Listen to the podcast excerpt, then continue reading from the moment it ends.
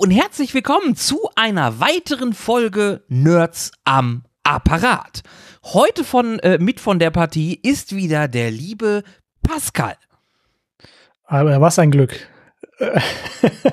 Nein. Nicht abgesetzt worden. ja, eben. Das sowieso nicht. Puh. Würde, würde dich niemals nee. absetzen. Dafür, dafür quatsche ich zu gerne mit dir. Das freut mich.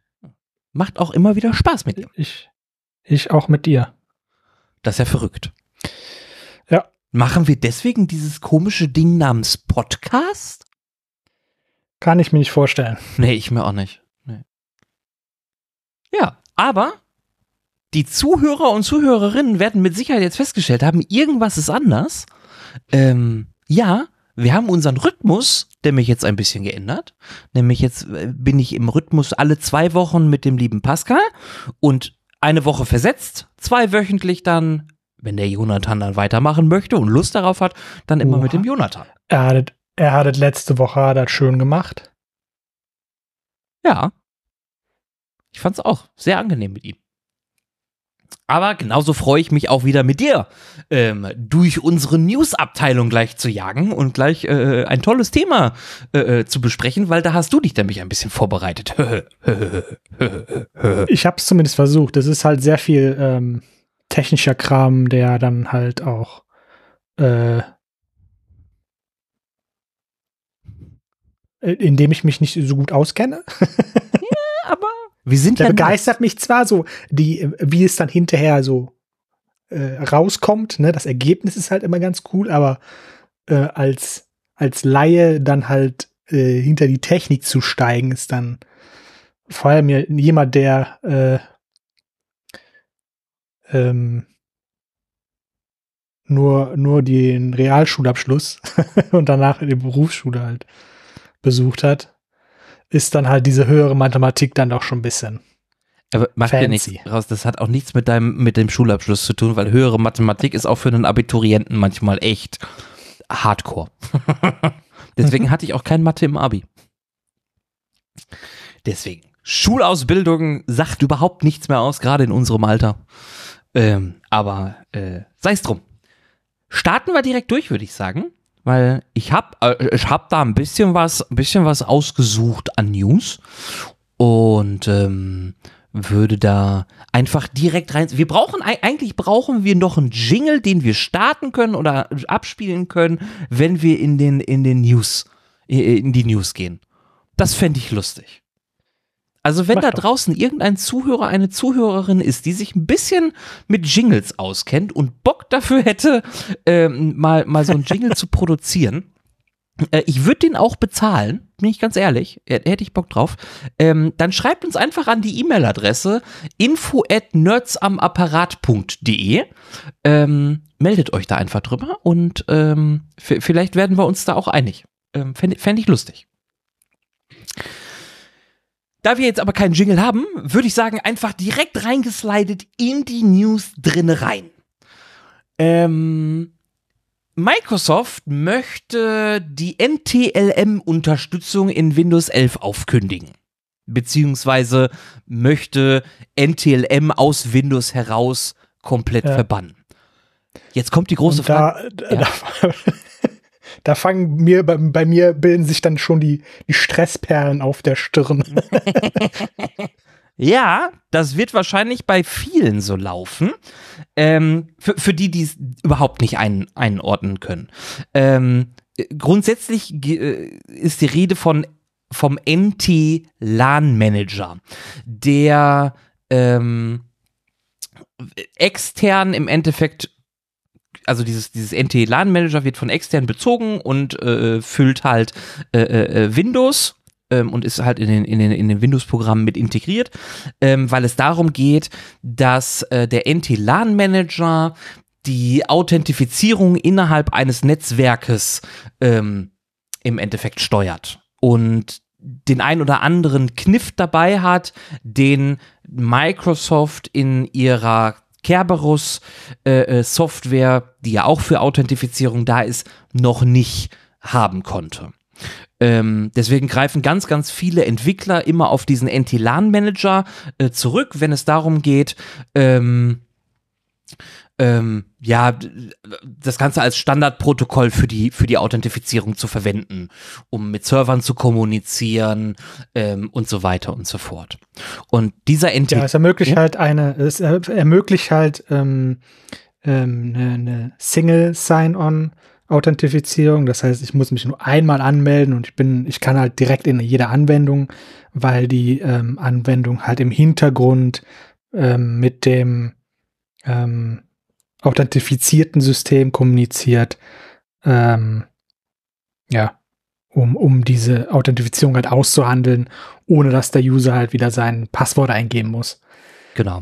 Und ich glaube, dass, dass, dass der größte Vorteil vom NT-LAN Manager ist, auch gewesen, also ich glaube für viele, dass ich ähm, die Authentifizierung an einem Windows-Server ähm, trotzdem ermöglichen kann, wenn nur der Server, also wirklich nur der Server und nicht der Client selber, eine direkte Netzwerkverbindung zum Domain-Controller hat. Ähm, ja. Das konnte NT-LAN, konnte das äh, äh, abhandeln. Das heißt, wenn ich mit einem, ich sag jetzt mal ganz, ganz plakativ, ich habe ein Notebook, gehe in die Firma rein, verbinde mich mit einem Server, der äh, und selber habe keine äh, äh keine Connection zum zum Domain Controller, also zum Big Brain des Netzwerkes, sage ich mal. Ähm, dann konnte ich mich über NT-LAN trotzdem authentifizieren ähm, und konnte damit den, den Zugriff auf den, auf dem Server äh, äh bekommen. Und ähm, das konnte Kerberos halt nicht. Also diese Möglichkeit besteht mit Kerberos nicht. Bis jetzt. Beziehungsweise bis, bis bald. Ähm, und äh, bis bald. ja, das war jetzt doof ausgedrückt, aber ähm, das ist halt, also das hat der NT-LAN-Manager halt definitiv besser gemacht als Kerberos, weswegen halt auch viele Entwickler äh, auf den NT-LAN-Manager äh, äh, zurückgegriffen haben. Der NT-LAN-Manager ist aber eine potenzielle Sicherheitslücke, weil er A so alt ist ähm, und ja, man, man merkt schon am Namen, ne? NT. Äh, richtig, ähm, genau. Das, das, stand, das stand mal für New Technology. ja, jetzt ähm, ist es eher OT, ne? Äh, Old Technology. Yes. Ähm, ja. Ja. Ähm, aber. Die Passwörter, die, die Sachen, die sind halt sehr schwach ähm, kodiert und sind halt leicht zu brute forcen, gerade auf äh, moderner Hardware. Ja, genau. Ähm, und ähm, deswegen, also gerade weil es halt, also Microsoft schleppt das halt durch diverse Windows-Versionen mit, um natürlich ja, auch die Abwärts. hm? Als als als Anwendungsentwickler, der halt äh, diese Single Sign-On Geschichten halt einbauen muss, äh, ich, ich habe selber nie NTLM irgendwo selber integrieren müssen, wollen müssen, weil das halt auch Teil von äh, vom Microsofts äh, Internet Informationsdienst ist.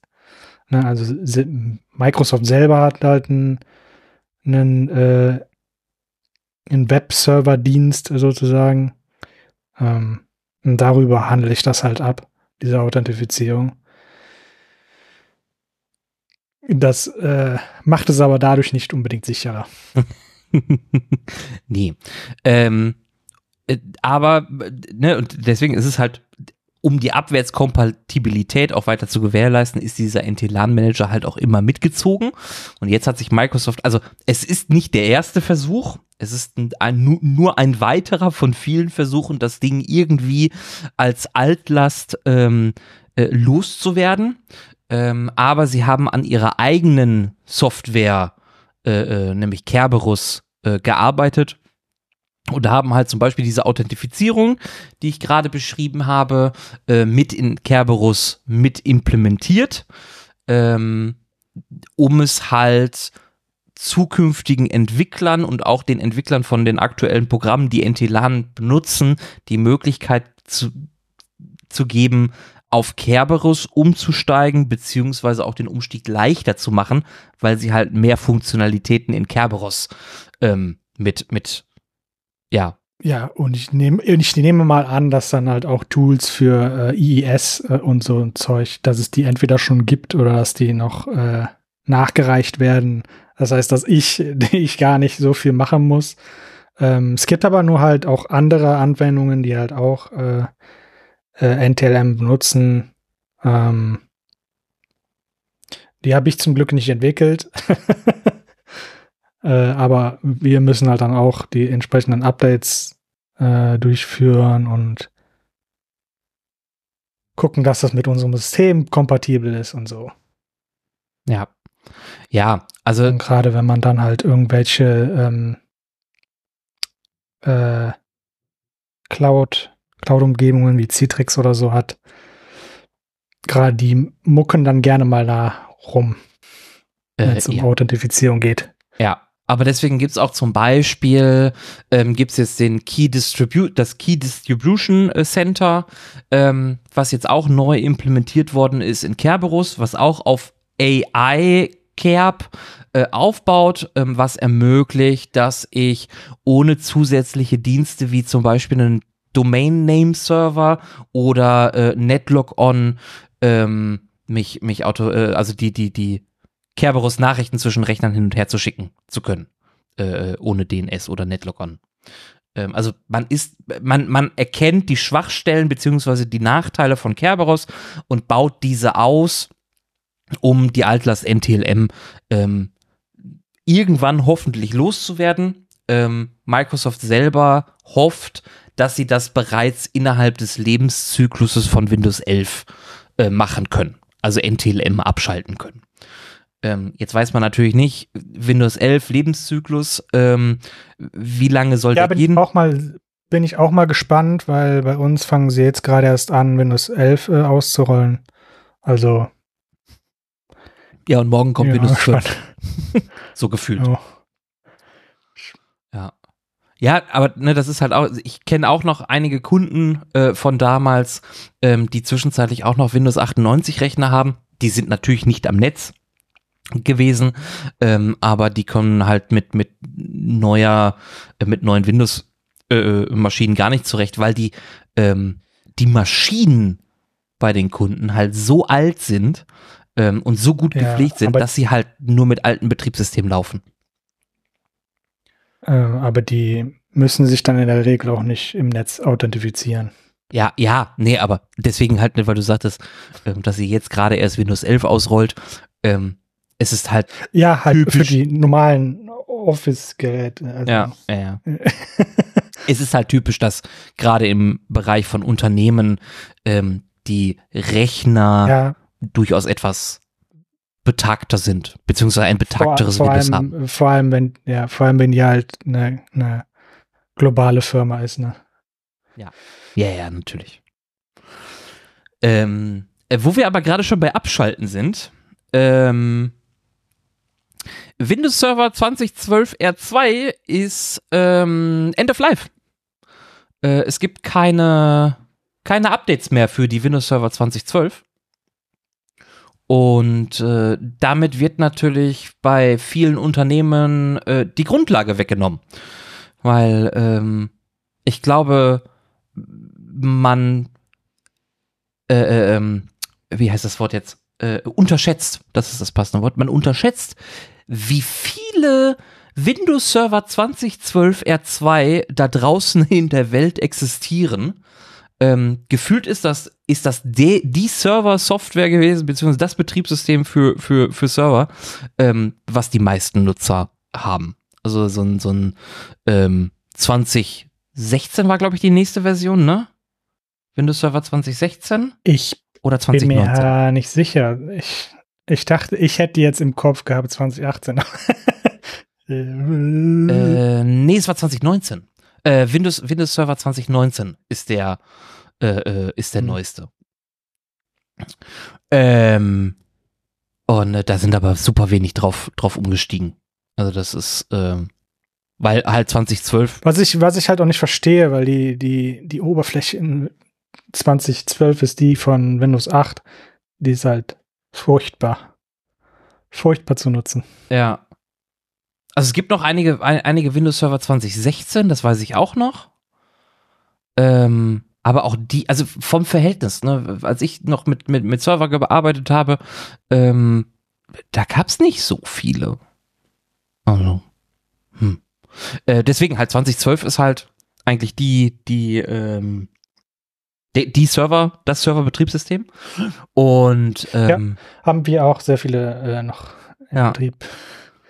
Und ähm, Microsoft möchte natürlich, also versucht natürlich von diesem On-Premise-Server-Geschäft ein bisschen wegzukommen und die Leute natürlich zur Cloud zu, be- äh, zu, zu bekommen. Und ähm, Mhm. deswegen natürlich auch passend zum Ende von Windows Server 2012 R2 ähm, gibt es die Möglichkeit über den Azure Migrator ähm, seine ganzen virtuellen Maschinen von einem alten 2012er äh, direkt in die Azure Cloud mit zu migrieren. Ähm, und äh, Ja. das ist natürlich, ne, also das ist Cloud-Geschäft ist natürlich gutes Geschäft für Microsoft, weil ähm, monatlich erneuerbar beziehungsweise monatliche Preisanpassungen äh, unheimlich flexibel, was Pr Kosten Nutzen angeht, aber es ist ein monatliches Geschäft. Ähm, so eine 2012 Lizenz, die kauft man einmal, dann hat man die, dann setzt man seinen Server auf und Microsoft kriegt kein Geld mehr dafür. Ähm, Bei, bei uns ist es tatsächlich immer noch ein ähm, Datenschutzding, einfach. Ja. Wir haben halt, wir verarbeiten halt auf den Servern sehr viele Kundendaten und wir möchten die nicht unbedingt an Microsoft übergeben, wenn es nicht unbedingt nötig ist. Ja, verstehe ich. Und ich glaube, das ist auch ein großes, generell ein großes Thema, was, was, was Microsoft hat. Wir haben gleich eine, eine News zu, ähm, zu äh, äh, äh, Cisco. Ähm, die haben nämlich einen sehr spannenden Schritt gemacht. Ähm, aber dieser Schritt fehlt halt bei, bei Microsoft, nämlich die äh, Datenunabhängigkeit für Europa zu erklären. Ähm, weil ich glaube, damit würde, würden viele Dinge ein bisschen erleichtert werden. Weil wenn wir eine äh, äh, datenunabhängig oder eine ähm, äh, äh, äh, wenn wir eine Souveränitätskontrolle ähm, für äh, die EU hätten seitens Microsoft und die Daten wirklich nur in der EU bleiben und nicht nach Amerika geschifft werden, ähm, haben wir alleine durch das EU-Recht ähm, mehr Kontrolle über unsere Daten durch die zum Beispiel DSGVO. Und ich glaube, dann würde es vielen Unternehmen einfacher fallen, in die Cloud zu gehen, ähm, weil sie sich sicher sein können, dass ihre Daten halt in Europa bleiben und nicht eventuell vielleicht nach Amerika transferiert werden, weil man in Microsoft Teams zum Beispiel per Zufall die Transkription bei der Aufnahme aktiviert hat. Ähm und ich glaube, das ist ein großes Problem, ne? Wie du sagtest, das ist halt ein Datenschutzthema. Ähm, aber ja, ne, also 2012 wird, wird, wird abgeschafft und ähm, äh, äh, man empfiehlt natürlich jetzt den Azure Migrator zu verwenden, um äh, seine, seine virtuellen Maschinen, seine VMs äh, äh, direkt in die, in die Azure Cloud zu, zu pumpen. Ich sehe aber jetzt schon, und das sagst du ja, es werden, glaube ich, nicht viele machen. Die werden ihre, ihre 2012er weiter ben- benutzen, vielleicht die Server-Lizenz upgraden auf den 2016er ähm, und dann weiter ihre, ihre Server laufen lassen.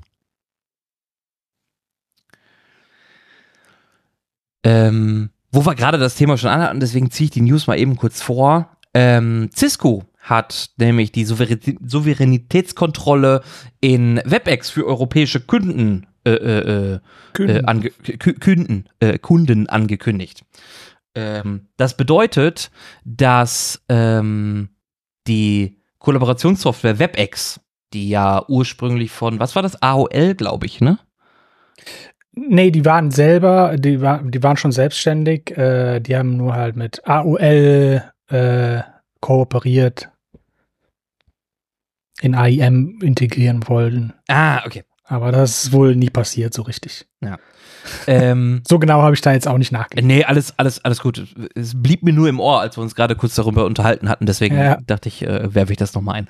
Ähm, nein, aber WebEx ist eigentlich eine äh, Software für ähm, äh, äh, äh, äh, Meetings äh, Audio- und Videokonferenzen, äh, wurde von Cisco aufgekauft und Cisco hat jetzt entschieden, mit den Partnern Deutsche Telekom und Eviden ähm, äh, äh, äh die kryptografischen Schlüssel in Europa zu verwalten und ähm, hat gesagt, dass alle Informationen in Meetings, Nachrichten und Anrufen ähm, in Europa äh, gehostet und verwaltet werden.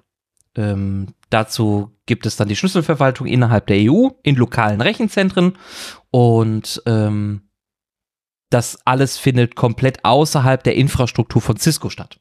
Das heißt, es gibt wirklich eigens kreierte Server äh, für die EU, wo dann die ganzen Daten ähm, drauf liegen und verwaltet werden und durch DSGVO und die Schlüsselverwaltung kann man dann halt darauf dementsprechend äh, zugreifen. Ähm, da geht es dann wirklich um Protokolle, Meetings, Chat- und Sprachnachrichten, Voicemail, äh, genauso wie die gemeinsam genutzten Dateien. Und ähm, das ist natürlich ein Schritt, den Cisco gehen musste wahrscheinlich auch, um einfach dieses Datenschutzthema in Europa loszuwerden. Ähm, und hat sich da dann natürlich die starken Partner wie Eviden und die Deutsche Telekom dazu geholt, um das äh, ähm, ja zu bewerkstelligen. Und persönlich finde ich das einen richtigen Schritt, ähm, weil dann weiß ich wirklich auch, wo meine Daten landen.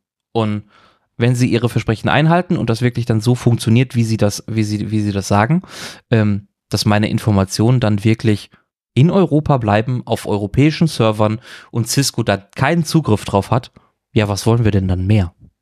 Also, bin ich mal ganz ehrlich. Also, fällt dir da noch was ein, was, was wir da mehr haben wollen würden, datenschutztechnisch? Äh,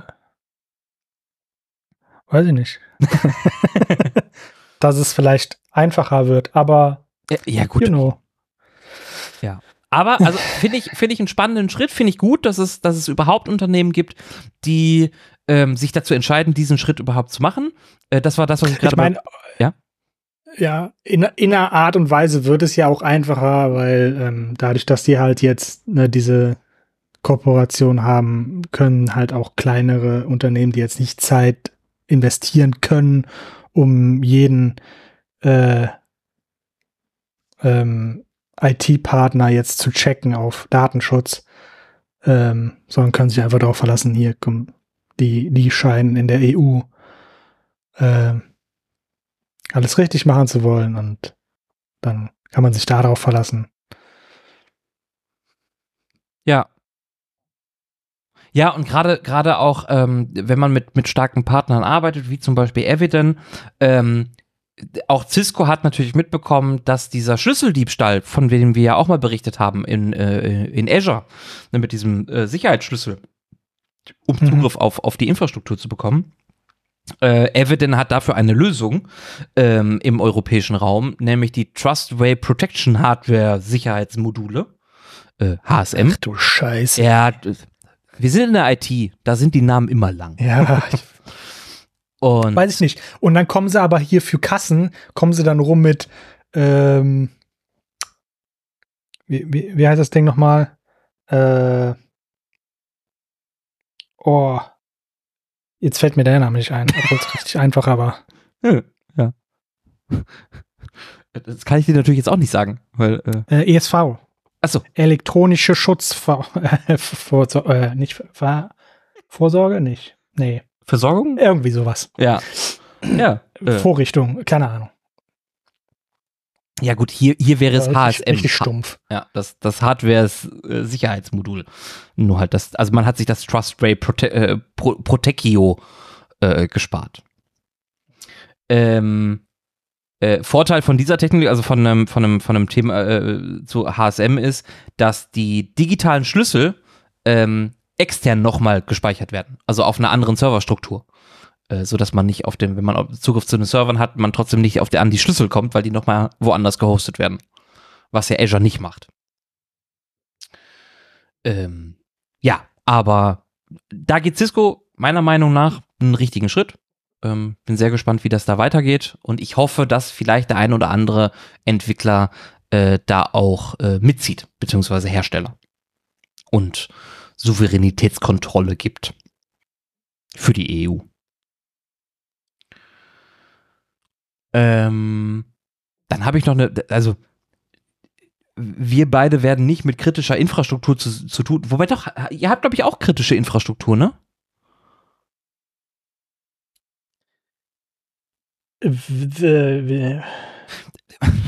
Jetzt habe ich dich völlig, ich, weil, ich habe dich überfallen, entschuldige.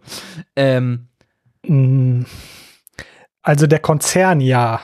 Äh, ja, ja. Aber wir haben nichts mit kritischer Infrastruktur nein, nein, zu tun. Nein, war jetzt mehr an, an, an deinen Konzern gerichtet. Ja. Ähm, ja. Äh, Siemens yes. ist ja relativ bekannt für, also Siemens A ist bekannt und Siemens ist natürlich auch groß im Business, gerade wenn es darum geht, ähm, für Industrie oder Industrien auszurüsten. Ähm, ich weiß das selber, äh, weil mein, äh, äh, mein Vater auch mit kritischer Infrastruktur arbeitet und ähm, die auch Siemens-Geräte lustigerweise haben. Und ähm, Siemens hat jetzt neue Switche rausgebracht, die ähm, für Zeitsynchronisität, äh, Zuverlässigkeit und hochverfügbar sein sollen. Äh, dabei geht es darum, dass diese Switche zum Beispiel in Temperaturbereichen von 40, minus 40 Grad bis plus 85 Grad arbeiten sollen. Ähm, die auch eine hohe Immunität gegen elektromagnetische Störungen haben, ähm, sowie schock- und vibrationsfestig sind und so weiter. Ähm, normalerweise kennt man das eher im Bereich Serverinfrastruktur, dass man da ähm, ja eher auf kritische Infrastruktur setzt, beziehungsweise auf Hardware für kritische Infrastruktur setzt, die äh, dementsprechend natürlich dann auch besonders gesichert ist, die eine eigentlich eine nahezu perfekte äh, Zuverlässigkeit hat, beziehungsweise eine Hochverfügbarkeit hat. Ähm, und das Ganze wird jetzt ausgeweitet auch auf die Switche mit ähm, einer Bandbreite bis zu 10 Gigabyte pro Port, was jetzt auch nicht gerade wenig ist. Ähm, und das finde ich spannend, weil ich selber auch bei Kunden durchaus kritische Infrastruktur auch installiert habe, ähm, beziehungsweise das auch mitbekommen habe. Da geht es dann darum, äh, äh, Leitstellensysteme zu installieren, die damals mit bestimmter Software laufen mussten, damit sie zeitsynchron sind, ausfallsicher sind, ähm, nicht runtergefahren werden konnten ähm, und so weiter. Und ähm, da war es, war immer die Rede von, von Servern. Also es war immer, immer der Server, der gesichert werden musste, der Server, der Server, der Server. Aber nicht wirklich die Switche. Und jetzt kommt Siemens halt um die Ecke und sagt, haha, jetzt hier, wir, wir haben hoch, äh, hochgesicherte Switche. Und ähm, das finde ich spannend. Ähm, einfach so als, als äh, Randfact würde ja, ich mal sagen. Äh, interessant halt vor allem für, für Rechenzentren. Ne? Mhm. Also ich, ich weiß jetzt Fall. nicht, ob da jetzt so ein, so ein, also ein, ein Normalverbraucher, ähm, der jetzt auch kritisches Infrastruktur hat, der wird wahrscheinlich weiterhin nur seine Server sichern wollen. Ähm, weil du die Daten nicht verlieren möchtest. Und die, die Switche sind halt jetzt nicht ähm, kritisch genug, äh, dass du Daten dadurch verlierst. Ja, ja. Äh, und bei Datenzentren ist das aber schon der Fall, dass wenn, ähm, wenn die Daten nicht durchgehen, dass du dann einen Verlust hast. Ja. Ja, also ich meine, ähm, wenn ich mir überlege, die Rede ist natürlich auch von, von Energieversorgern, ne? Ähm, wenn es auch darum geht, natürlich, dass man, dass man ähm, elektromagnetische Störungen irgendwie äh, äh, abhalten möchte, beziehungsweise ist so beim Energieversorger kann ja auch mal was Großes schiefgehen. Ne? Ja, da und, werden wahrscheinlich auch die Geräte alle vernetzt sein und richtig. da möchtest du natürlich dann auch keinen Abbruch haben der Verbindung, wenn dann ja. halt irgendwas schief geht. Ja, genau. Ne, deswegen. Ähm, aber ja, also ich, es wundert mich so ein bisschen, dass ich, dass ich jetzt erst davon höre. Ich hätte gedacht, dass es sowas eigentlich schon, schon seit Äonen ja, gibt. Ich, hätte ich auch gedacht. Aber ähm, gibt es bestimmt halt auch, auch ähm, aber nicht Masse produziert wahrscheinlich. Ja, das sowieso. Da gehe ich auch stark von aus, ja. Ja, dann bleiben wir unserem, äh, bleiben wir, bleiben wir uns noch treu. Äh, wir haben natürlich auch noch eine Ja. News zu KI. Ähm, Google erweitert nämlich die KI-Suche um Bilder und äh, äh, Textgeneratoren. Ähm, und da geht es darum, dass man ähm, äh, äh, äh, jetzt auch über die erweiterte KI-gestützte Suche ähm, nun Bilder generieren kann auf Basis von Bildbeschreibungen und äh, sowie das Erstellen von Texten mit der mit der KI-gestützten Suche nun auch funktioniert. Äh, das ging wohl vorher noch nicht. Und ähm, das ist jetzt äh, hat jetzt nun ein, Einzug gefunden in äh, auch bei Google. Da ist dann auch die Rede von ja, äh, Ja? in einer Beta, ne? Wenn ich das Äh, richtig gelesen hatte, ja genau ist eine Beta, muss man sich voranmelden. Äh, ja, äh, ist bei uns wahrscheinlich sowieso nochmal ke kein Thema in, in, in Europa. ähm, aber das, das Ja. lassen wir da mal außen, außen vor. Ähm, es geht auch darum, das Ding ist auch erst ab 18 nutzbar. Also man muss sich, äh, man muss das Alter verifizieren, damit man das Tool überhaupt nutzen kann. Ähm, gibt natürlich wieder Filter für unangemessene oder explizite Inhalte, ähm, die von der, von der KI erzeugt werden äh, so dass das halt nicht passiert. Und ähm, was ich auch sehr spannend finde, zu den Metadaten, die erzeugt werden, gibt es auch unsichtbare Wasserzeichen in den KI-generierten Bildern, die das Bild dann definitiv ausschreiben bzw. kennzeichnen als KI erzeugt. Und das war ja bei Google, als wir damals über Google Bart gesprochen haben, sowieso ein Thema. Und ich finde das sehr gut, dass sie das auch wirklich weiter verfolgen und auch wirklich sagen, okay, ähm, ihr dürft Bilder generieren, die kriegen aber dieses unsichtbare Wasserzeichen, damit auch jeder erkennen kann, hey, ist das ein KI-generiertes äh, äh, äh, Bild, um das von den Wobei- echten abzugrenzen. Äh, Jetzt, ich muss jetzt gerade mal in die alten Folgen gucken. Hatten wir nicht letztens eine News dazu äh, gehabt, dass das nichts bringt? Äh, ja, hatten wir. äh, da ging es aber um Software beziehungsweise ähm, um Möglichkeiten, ähm, um äh, Texte. Also es ging um diese ganz bewussten KI-Detektoren, um zum Beispiel äh, Texte, die generiert worden sind, ähm, zu identifizieren, ob es ein KI-generierter Ja, Text ist oder Texte, nicht. Genau. Aber ich meine, ich hätte auch was gelesen von wegen, ähm, man kann das auch bei Bildern ähm, relativ einfach äh, herausschneiden, äh, diese Wasserzeichen. Oh, das wäre Ähm, natürlich beziehungsweise, beziehungsweise man kann halt selber diese Wasserzeichen äh, einbauen im Nachhinein auf authentische Bilder und die als KI-Bilder äh, I, ausgeben. okay. Da, Keine Ahnung, was das für, ein, für eine Anwendung hatte, aber Naja, diese falsch Wasserzeichen sagen. bringen nicht viel. Okay. Das ist natürlich dann enttäuschend. Ähm, Ja. das fände ich dann natürlich sehr schade, wenn man, wenn man das so leicht umgehen kann.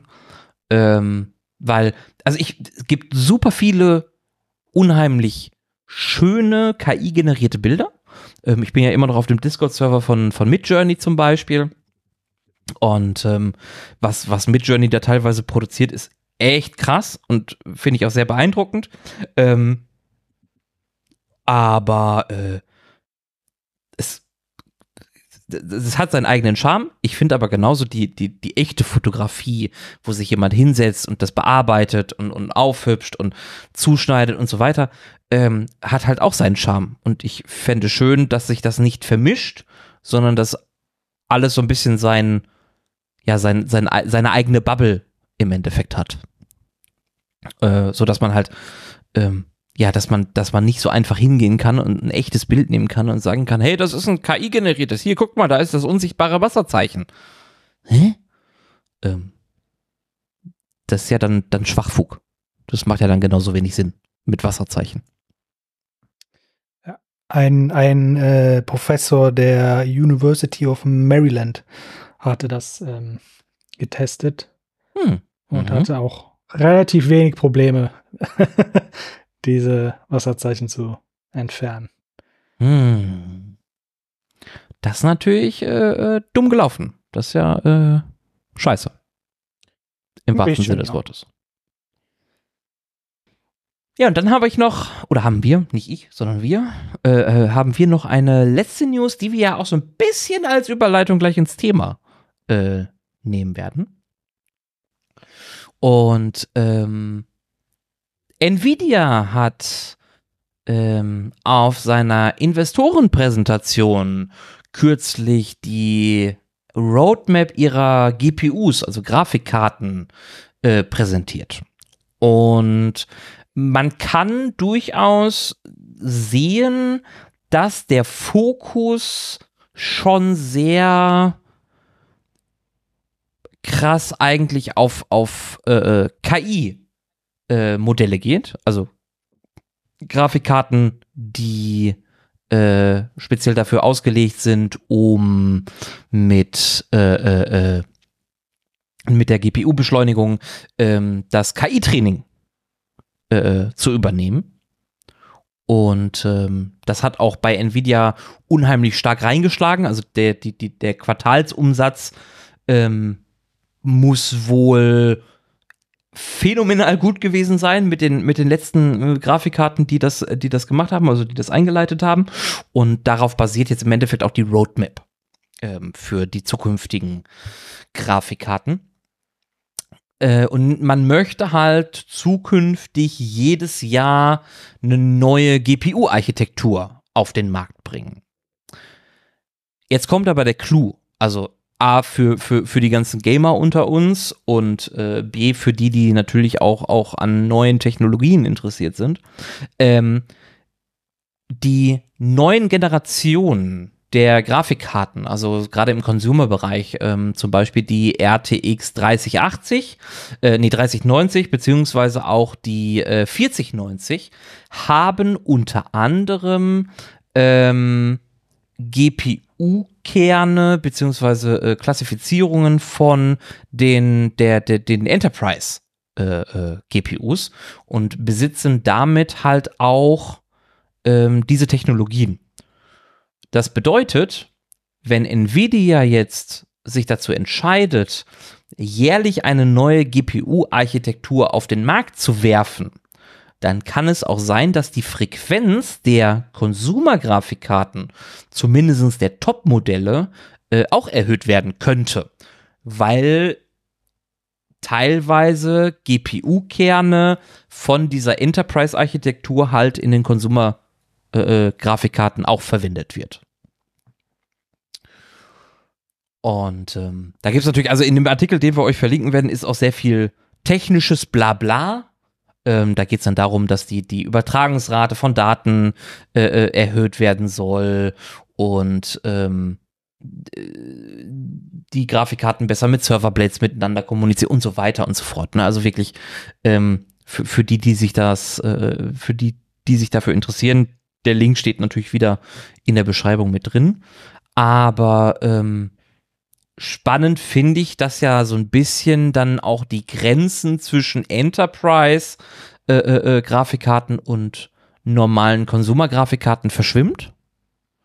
Und Ja, äh, äh, ja, man muss dann halt auch irgendwann, äh, ist es halt auch keine Grafikkarte mehr, weil das nicht mehr deren Hauptzweck ist. Ja, Also ja, genau. Und das, Bei das den- genau. bei den KI-Karten kann man halt nicht wirklich sagen, das ist eine Grafikkarte.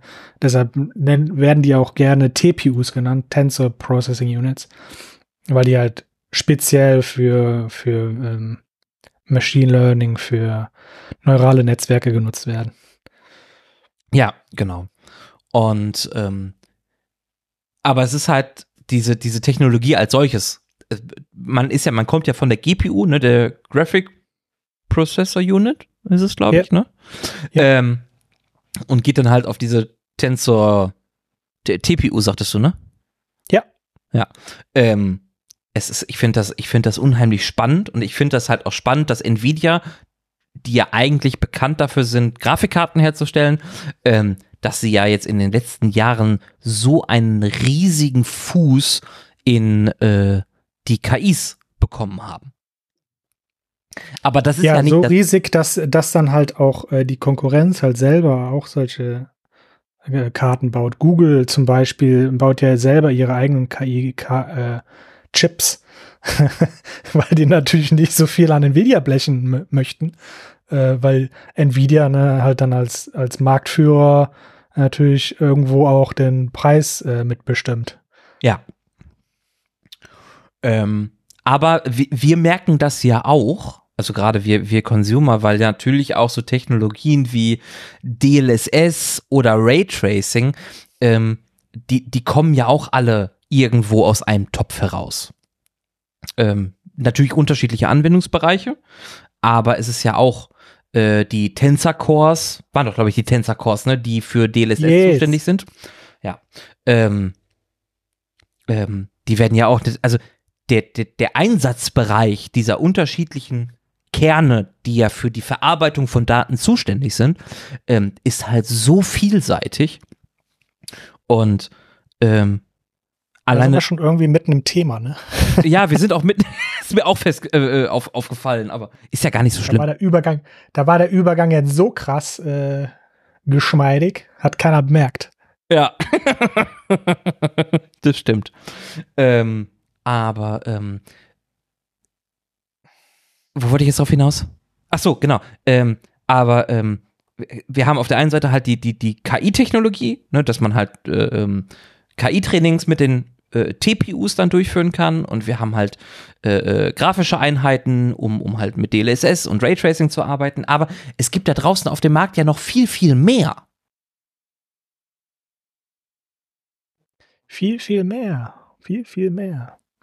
Äh, ja, warum, äh, der, der, der, der Grund, warum Nvidia das alles macht, ist ja eigentlich, weil ähm, dieses Moore'sche Gesetz, ähm, das ja Mitte der 60er formuliert worden ist, vom äh, Gordon Moore, glaube ich, ist er. Einer der Mitbegründer von Intel auf jeden Fall. Ähm, der hat ja Mitte der 60er gesagt, dass alle zwei Jahre verdoppelt sich ähm, die Anzahl von äh, ähm, äh, Transistoren auf äh, den integrierten Chips. Mhm. Das ist bis heute auch noch der Fall, äh, so ein bisschen. ähm,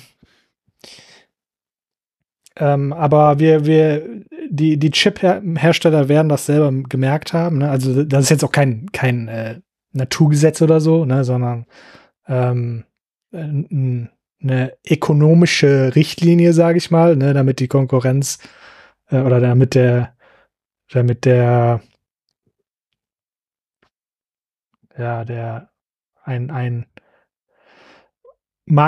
Marktanteilhaber weiß, ähm, wie, wie stark er halt seine Produkte ähm, upgraden muss, um mithalten zu können. Und ich glaube, die Chip-Hersteller selber merken halt auch, dass es so langsam an, an die Grenzen von dem, was physisch möglich ist, äh, ankommen. Und ähm, entweder verbrauchen halt die Chips immer mehr Energie, was wir jetzt gerade auch bei den Nvidia-Grafikkarten halt merken. Ne? Die verbrauchen von Jahr zu Jahr mehr Energie. Die werden immer riesiger, weil halt auch die Chips immer größer werden, weil halt mehr Transistoren äh, da drauf müssen. Und die müssen halt noch mehr gekühlt werden und hier noch ein paar Chips und da noch ein paar Chips. ja. Und dann, ähm, ja, warte, chill. Und dann, und dann äh, muss man sich halt überlegen, so, wo, wo äh, greift man jetzt das Problem an? Ähm, und Nvidia hat halt für sich beschlossen, äh, KIs, wo es wo es lang geht. ja, äh, um eben kurz auf die Transistoren zurückzukommen, damit man das ins, ins Verhältnis setzen kann. Ähm, vielleicht ist der ein oder andere Hörer oder Hörerin auch in unserem Alter.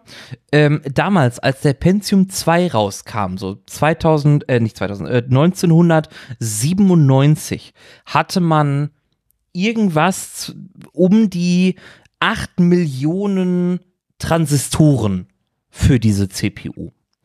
Wenn wir jetzt von neueren Generationen sprechen, also zum Beispiel den AMD Ryzen 7 3700X, der ja ähm, 2019 rausgekommen ist, der hatte schon über 5 Milliarden Transistoren. Ja.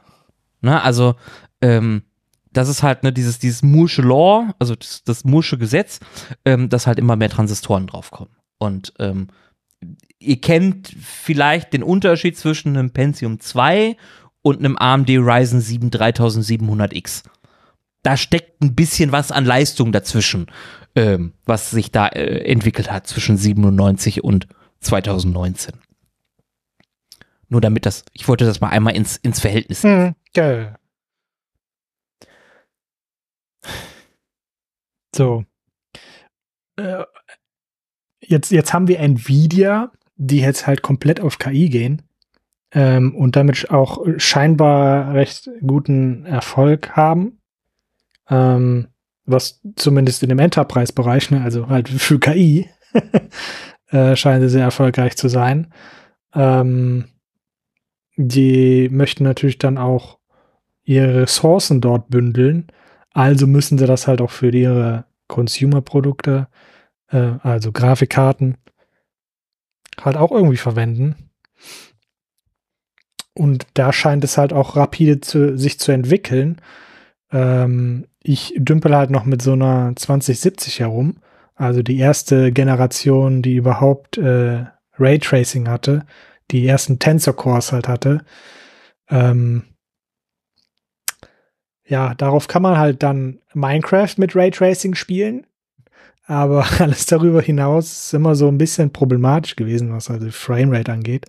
Mhm. Ähm, so dass halt dann auch äh, DLS S2.0 äh, glaube ich, gar nicht mehr auf den Zweierkarten funktioniert hatte, sondern dann erst ab drei, äh, ab der 30er, 30er Generation. Ähm, und jetzt mit der neuesten Version, die halt jetzt auch dieses ähm,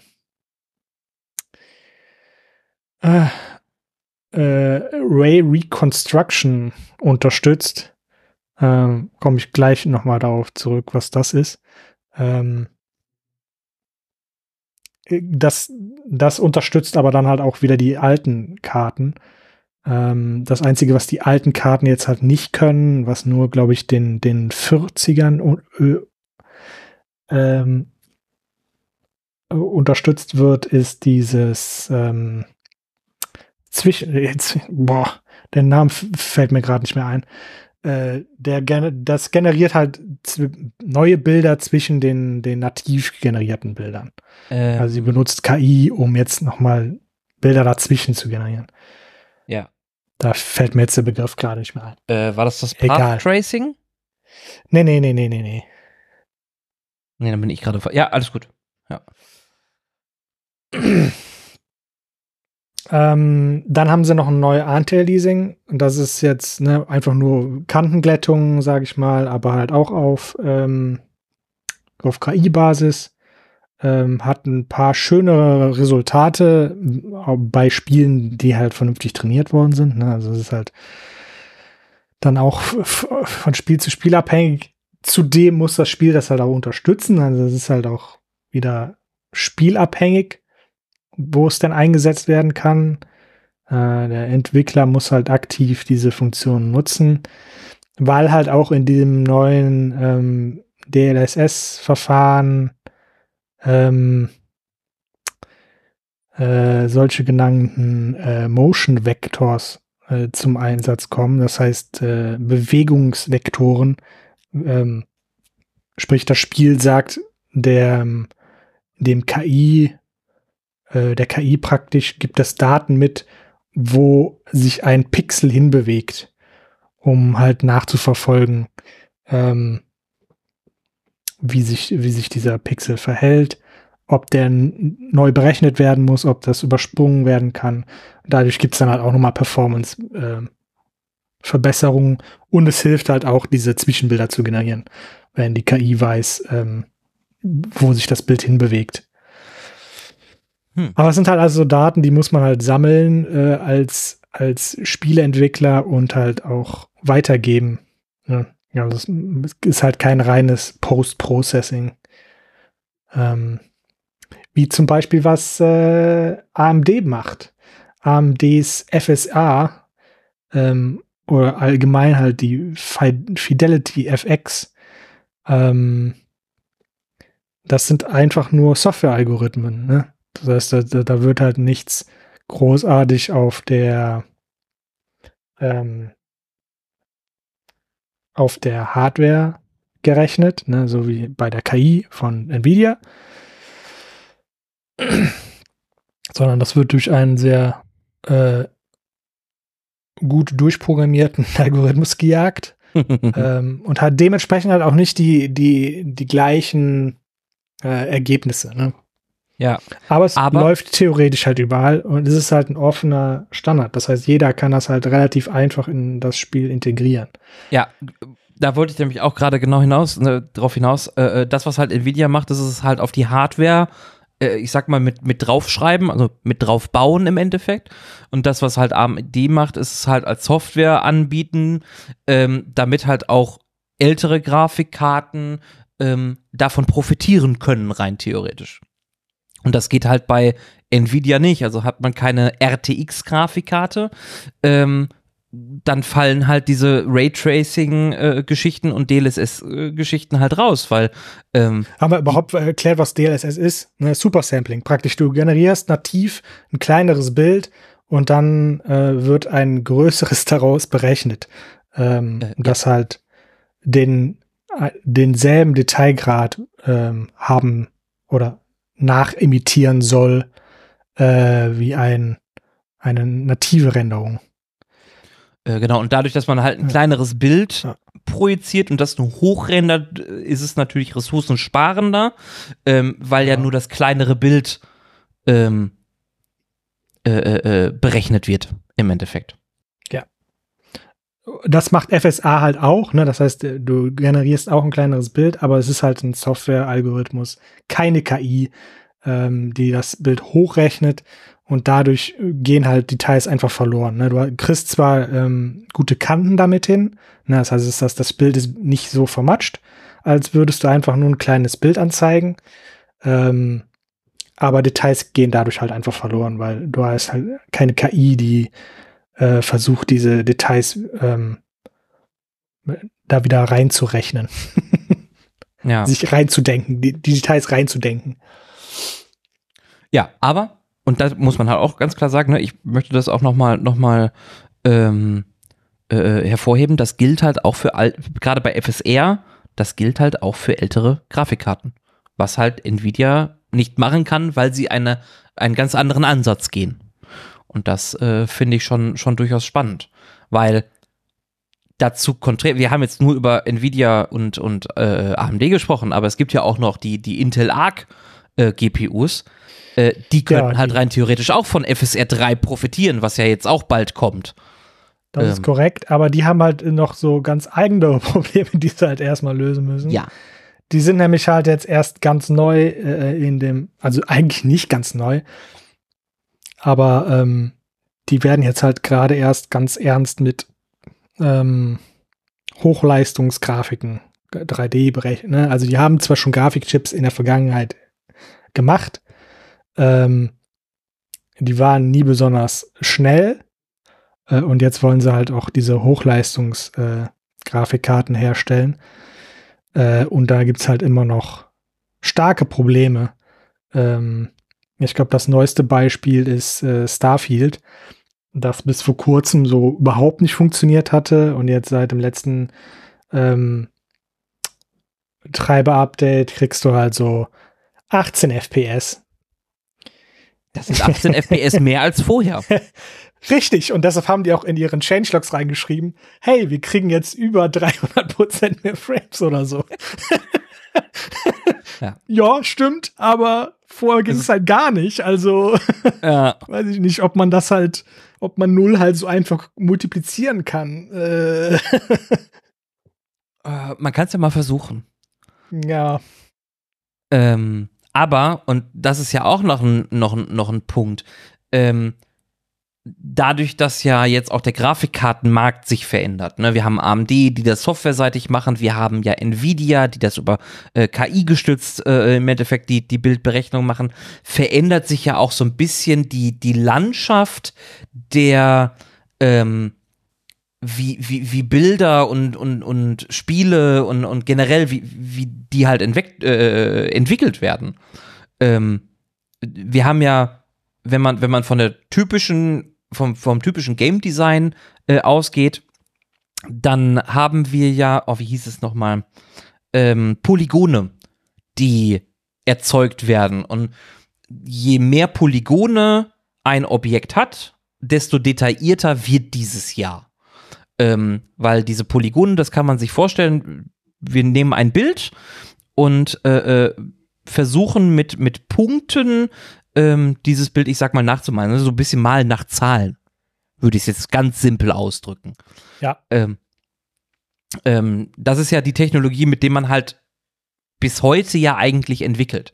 Aber diese. Ja, das, das, klingt halt, das klingt halt jetzt relativ, äh, relativ stumpf, ähm, was die Grafikkarten halt, wo, wo die Grafikkarten halt helfen, ähm, ist halt ähm, vor allem die Berechnung, wie sich, wie sich so ein ähm, Poly, ne, wenn man sich halt einfach einen Würfel vorstellt, ähm, der, der ist ja in einem 3D-Space. Äh, der muss halt 2D äh, ähm, auf, eine, auf eine Oberfläche projiziert werden. ähm, das heißt, du musst berechnen, wie sich ein, eine, eine Seite des Würfels halt zur Kamera oder zur Leinwand äh, hin orientiert, ähm, wie muss ich halt die Punkte so berechnen, dass das halt auch tatsächlich so wirkt, als wäre das in einer 3D-Landschaft. Und da helfen halt einfach die Grafikkarten klassisch halt einfach diese Punkte neu zu berechnen, wie sich hm. die Kamera halt gerade verhält. Ähm, und dann kommt natürlich noch dieser ganze andere neumodische Quatsch wie Shader und der ganze Kram, Reflexion, äh, Texturen. Äh, und da bringen dann halt Grafikkarten auch nochmal jede Menge Tools äh, zur äh, zu, an, an den Mann, um das halt äh, zu ermöglichen. Ja. Ähm, ja, aber da wird halt Was? auch, ne, also in Kombination mit den Grafikkarten wird halt auch natürlich an, an neuen Art und Weisen gearbeitet, um Modelle ähm, äh, äh, äh, äh nachzubilden. Im Endeffekt. Du hattest äh, hier dieses ähm, Gaussian Splatting war es, glaube ich. Yo. äh, dieses Gaussian Splatting ist halt jetzt noch mal ähm, das, das hilft jetzt nicht unbedingt ähm, ähm, der, der Hardware irgendwie schnell zu werden. Ne? Das heißt, es, äh, das ist jetzt eher eine, eine Renderungsmöglichkeit, ähm, statt halt als ähm, im, im klassisch, also es gibt ja, es gibt ja schon ähm, so eine Möglichkeit, um hochdetaillierte Scans äh, von, von Objekten oder von Räumen zu machen. Ähm, die werden aber trotzdem noch in klassische Polygone halt transferiert äh, und auf klassische Art und Weise gerendert. Ähm, und dann werden da halt auch dann einfach, da wird dann einfach das Bild, das man halt gescannt hat, halt drüber gelegt. Wie eine Textur. Ähm, dann werden Polygone halt optimiert, damit du das auch Echtzeit rendern kannst. Ähm, und mit, mit Gaussian Splatting oder Gaussian Splatting ähm, verwirft man halt diese Texturierung ein bisschen. Ähm, und stattdessen ähm, generiert man dann halt aus, aus Stereos, also man benutzt eine Technologie, die halt in der Stereoskopie benutzt wird, um, um Tiefe zu berechnen. Na, aus, du hast halt eine, ein, ein Objekt, das du halt aus allen Winkeln fotografierst oder so oder abfilmst. Und aus diesen Einzelbildern kann, kann man dann berechnen, ähm, wer, wer wird dann dieses Splatting berechnet, wo statt äh, Polygone halt so Ellipsoids ähm, benutzt werden, die halt dann eine, eine Größe haben, die eine, eine, eine, äh, eine Farbe haben, einen Alpha-Kanal und dann werden die einfach übereinander gelegt. Das heißt, du hast irgendwie so 3D-Pixel. so ein bisschen. Ist nicht ganz Voxel, aber es geht halt in die, in die Richtung. Es ist nicht ganz Voxel, es ist nicht ganz Pixel, es ist äh, Pivoxel. Es ist, es ist eine sehr merkwürdige Technologie. Es ist halt relativ neu. Es ist auch schwer jetzt nachzuvollziehen, was ich genau meine, ohne ein Bild dazu zu haben. Von daher, wir haben in der Beschreibung Videos verlinkt. Äh, die könnt ihr euch dann gerne mal angucken, wie das dann halt hinterher aussieht. Die Resultate sind noch nicht besonders groß und ich weiß auch nicht, ob das für, für Videospiele so interessant ist. Äh, äh aber man könnte damit zum Beispiel, wenn man ähm, Filme produziert, äh, Kamerabewegungen äh, säubern oder verändern komplett, äh, ohne dass man das komplett neu aufnehmen muss. Also ich glaube, es ist interessanter für, für Videonachbearbeitung mhm. als jetzt wirklich für äh, Spiele. Für Videospiele. Ja. Aber es, es, es, es, es gibt halt, also es, ähm, es gibt halt so ein hochdetailliertes Bild wieder äh, in 3D. Äh, ja. Was schon echt heftig aussieht. Also muss man auch einfach. Aus den richtigen Winkeln, wenn man halt ne, den entsprechenden Datensatz hat, äh, ja. Ja. Sehr Aber äh, also das, was halt, das halt spannend ist, ist halt nicht nur die Technologie, wie wir halt ähm, äh, äh, äh Sachen rendern oder, oder ähm, äh, Filme generieren äh, oder Bilder generieren, ändert sich, sondern halt auch die, die, die Grafikkartenstruktur im Hintergrund. Und ich glaube, um da ja, den Bogen ist halt auch nochmal zu Frage, äh, wo wir jetzt weiter hingehen, ne? Äh, genau. Ob, ob, ob es, ob KI dann tatsächlich der, der, die Zukunft ist, ähm, oder ob wir wirklich versuchen, ähm, die Software weiter zu optimieren. Ja. Ja, das wird sich dann zeigen, weil dadurch, dass wir zwei Grafikkartenhersteller haben, die auf unterschiedliche Methoden gesetzt haben, nämlich AMD auf die Software und Nvidia auf die KI, ähm, wird sich dann über kurz oder lang irgendwann, glaube ich, entscheiden, wer da die, die bessere Entscheidung getroffen hat, im Endeffekt. Weil äh, Intel hat auch Raytracing ähm, Chips mit drin. Ähm, ja. Bei AMD bin ich mir jetzt nicht sicher, ich glaube auch. Äh, also Raytracing ist auf jeden Fall was, was wir in Zukunft mehr sehen werden. Ähm, wie sich halt die Performance dann auswirken wird.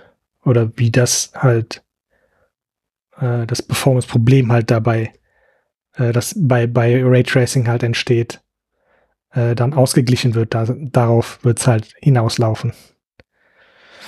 Ja. Und ich fürchte, da, da, da wird halt das, das detaillierte Bild von Nvidia halt irgendwann doch äh, beliebter werden.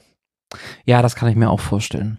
Aber wir werden sehen. Wieder so eine Sache. Es ist halt dann auch wieder so eine Sache, äh, was auf was haben Entwickler da Bock, ne? Wenn wenn die sagen, äh, das ist alles ein bisschen zu komplex, zu kostet zu viel Zeit, das zu entwickeln.